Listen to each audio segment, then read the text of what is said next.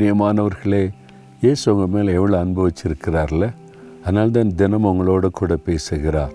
ஆண்டவுடைய வசனம் உங்களுக்கு ஆறுதலாக இருக்குல்ல? காரணம் இயேசு உங்களுக்காக சிலுவையில் தன்னையே பலியாய் கொடுத்தவர். நீங்கள் எப்படி இருக்கணும்? எப்படிப்பட்ட வாழ்க்கை உங்களுக்கு கொடுக்கணும்னு அவர் விரும்புகிறார் தெரியுமா?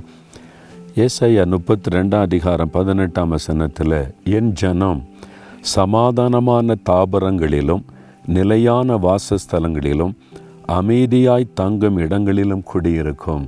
என்னுடைய பிள்ளைகள் உங்களை பார்த்த சொல்ல என் மகனே என் மகளே நீ சமாதான தாபரங்களில் குடியிருக்கணும் சமாதானம் உன் வாழ்க்கையில் இருக்கணும். நிலையான ஒரு வாசஸ்தலம் சொந்த வீடு இல்லை சொந்தமான இடம் நினைக்கிறீங்கள நிலையான ஒரு வாசஸ்தலம் அமைதியாய் தங்கும் இடம் ஒரு அமைதியான ஒரு வாழ்க்கை. ஒரு குழப்பம் இல்லாமல் பயம் இல்லாமல் ஒரு நிம்மதியான அமைதியான வாழ்க்கை. இதுதான் இயேசு உங்களுக்கு வாக்கு பண்ணுகிற ஒரு வாழ்க்கை. இந்த வாழ்க்கையை கொடுப்பதற்கு அவர் சிலுவையிலே தன்னையே பலியாய் கொடுத்தார்.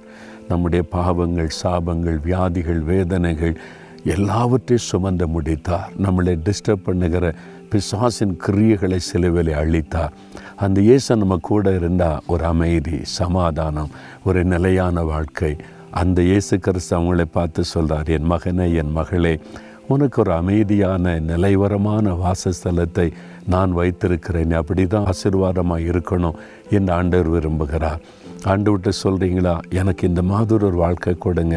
நான் உமக்குள்ள அமைதியாக நிம்மதியாக சமாதானமாக இருக்கணும்னு சொல்லி உங்களுடைய வாழ்க்கையை அவருடைய கரத்தில் கொடுத்தீங்கன்னா அப்படிப்பட்ட ஒரு இனிமையான வாழ்க்கை இயேசு உங்களுக்கு தருவார். தகப்பனே இயேசுவே எனக்காக சிலுவையில் ரத்தம் சிந்தி மறைத்து ஒரு நிலையான வாழ்க்கை சமாதானமான வாழ்க்கை நிம்மதியான வாழ்க்கையை கொடுக்க உங்களை பலியாய் கொடுத்தீங்க. என் உள்ளத்தில் வாங்க என்னோட தங்கியிருங்க. எனக்கு இந்த மகிழ்ச்சியான வாழ்க்கையை கொடுங்க. என்ன உடைய கரத்தில் ஒப்பு கொடுக்கிறேன் இயேசுவின் நாமத்தில் ஜெபிக்கிறேன் பிதாவே. ஆமேன் ஆமேன்.